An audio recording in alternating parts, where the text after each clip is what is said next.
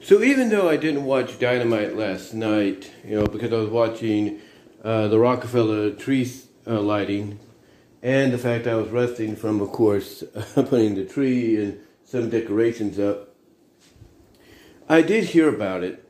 In fact, I even you know took to Twitter and to check up on things. And what happened last night has gotten a lot of people talking. First of all, you know, what I said before about MJF becoming champion and, you know, AEW and Tony Khan really needing to ride with this and, you know, throughout next year really tease like who's going to be the one, like who's going to be the one that takes it from him. And basically utilize this into 2024. And it looks like that's exactly what they are doing.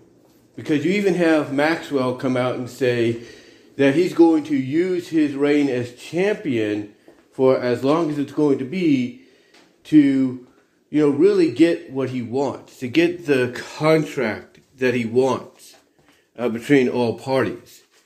And he even teased, as you know, we would expect, that he would basically go with WWE because you know when he mentioned you know, when he mentioned that he hopes Khan you know has the right you know amount ready for him or something like that he then emphasizes that he met Nick Khan and Triple H. He, according, according to what those that saw the episode said, he did reference them by name.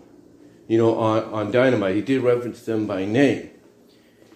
And that's kind of interesting because normally you really wouldn't see that get referenced that much unless it's like a shoot promo. But MJF is in that kind of uh, position right now to where he can shoot. He's basically CM Punk well, CM Punk is sitting at home. He's basically a younger version of Phil Brooks doing a shoot, but he's doing it in a way that is going to potentially, you know, benefit him behind the scenes and in story. The other thing that was notable is the fact that he had betrayed, he had turned against William Regal after Regal had helped him become champion. And basically, the storyline there with that betrayal is, you know, MJF says he's the devil. He portrays himself as the devil, right? And of course, you can't trust someone like that. You can't trust a word, you know, coming from someone like that's mouth. So for him to attack Regal, you know, Regal should have saw, saw it coming because he got out deviled, if you will, by MJF. And what this also does with MJF's character is it does put a lot of doubt into anybody else that would want to be associated with him or even consider it. Like, is this guy someone we can really trust or is he just using us because, hey, we're going to help him stay champion or whatever the case may be? We don't know. We don't know just yet. We don't know just yet. Now, with that said, though, with that said, um, you know, I think what AEW is doing is exactly, like I said, what they need to do. And they need to stay the course. And as I mentioned, you know, they need to start, you know, by at least, I wouldn't say revolution, but more along the lines of double or nothing and, you know, all out and mostly full gear. Well, actually around full gear, I should say. But they need to basically tease around double or nothing, bash at the beach, they're still going to do that, which is uh, one of the special editions of Dynamite, or Fyter Fest and Fight for the Fallen, which are the other special editions of Dynamite, or the St. Patrick's Day Slam. You know, well, maybe not St. Patrick's Day Slam, but mostly, like I said, double or nothing. Um, and then, like I said, Fyter Fest, Fight for the Fallen, maybe Forbidden Door if they do another Forbidden Door with, you know, New Japan. And then really rev it up between All Out and Full Gear as to, you know, Tony Khan or whatever authority figures that are going to be presented on screen doing whatever they can to get the belt off Maxwell J. Friedman before his contract is up and he decides to take it to WWE. Because again, you can play up that fact you can play up the fact and story that Tony knows that, yeah, I, you know, I could get another championship made. That's not a problem. But if he goes on television as our current champion, WWE television, and drops this in the trash and you know maybe burns it or whatever, that's not a good sign for us on a bigger platform. So if I'm so basically so basically to me they need to play this to the to the tilt. They need to play this, you know, to you know to a fine tune, if you will, to the point that just when you make it look like Maxwell's going to do it, he's going to do what he says and he's going to leave and take the title with him. That's when you get whoever you can get to take the belt off him. Even if it's someone that you would think, well, they don't need the belt, you know, they are basically the only answer we got. And I think we all know who that could be. Hopefully that's not the case. But that's up to, you know, Tony Khan. It's up to AEW and everything as to how they play this out. I'm sure they got something locked in for Maxwell going into 2023 and potentially 2024 as champion. But we'll see. We shall see. You know, it, again, with Maxwell at the helm as champion, and you have Orange Cassidy, you have the acclaimed, you have Jade Cargill, you have Jamie Hayter, uh, you know, uh, basically um, as your champions. Okay, you have Jade Cargill, Jamie Hayter, you know, uh, Orange Cassidy, acclaimed, you know, along with Maxwell, you know, as your champion. You have what five to six championships on originals. Jade, Jamie, acclaimed, you know, Orange Cassidy, and Maxwell. So you have five out of your six, what is it, nine championships? I think it's nine championships on the established AEW roster, right? Um, let's see. AEW Women's, TBS, TNT, Tag Team, Atlantic, World. Yeah. So basically, you have five out of your six championships. Five out of your six, well, actually seven. You have five out of your seven championships on AEW Originals. And as I've mentioned before, it's going to be up to them, along with Maxwell leading the charge, to really get people to tune in and watch.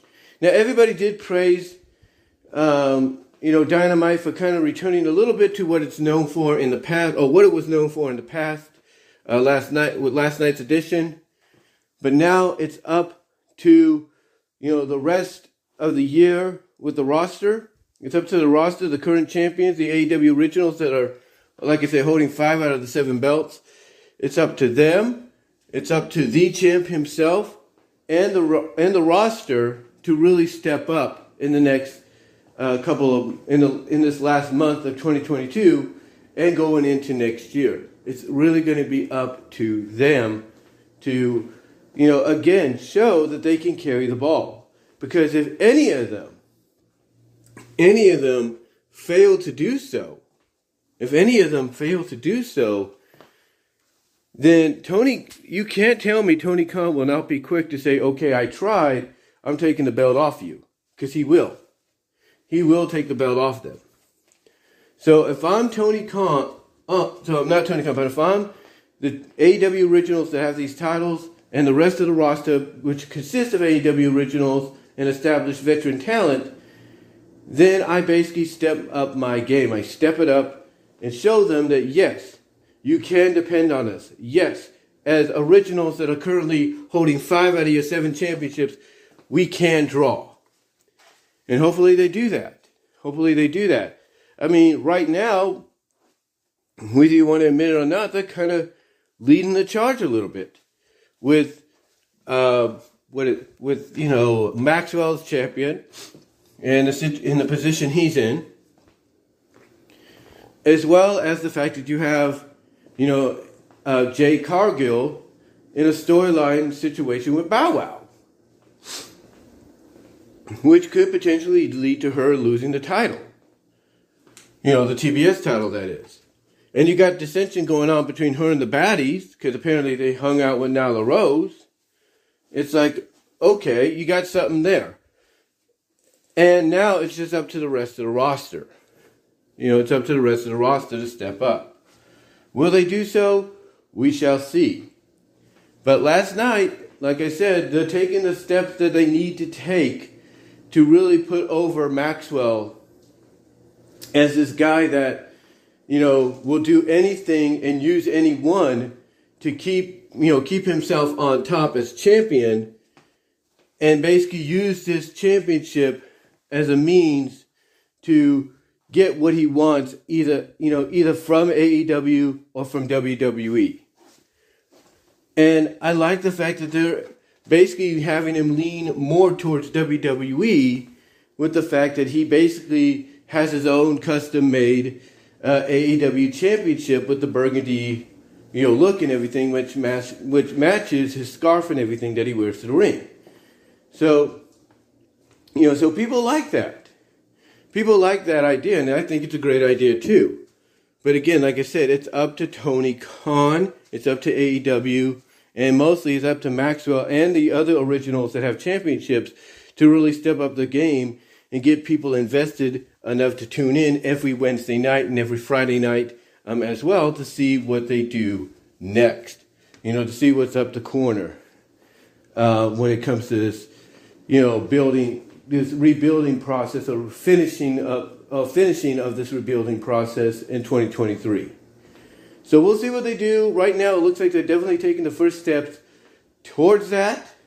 You know, towards that direction that I said they need to go with Maxwell as well as the other originals. And now it's in their hands. Now it's in their hands. But give me your thoughts, guys, overall. Let me know down below, and I will talk to y'all later.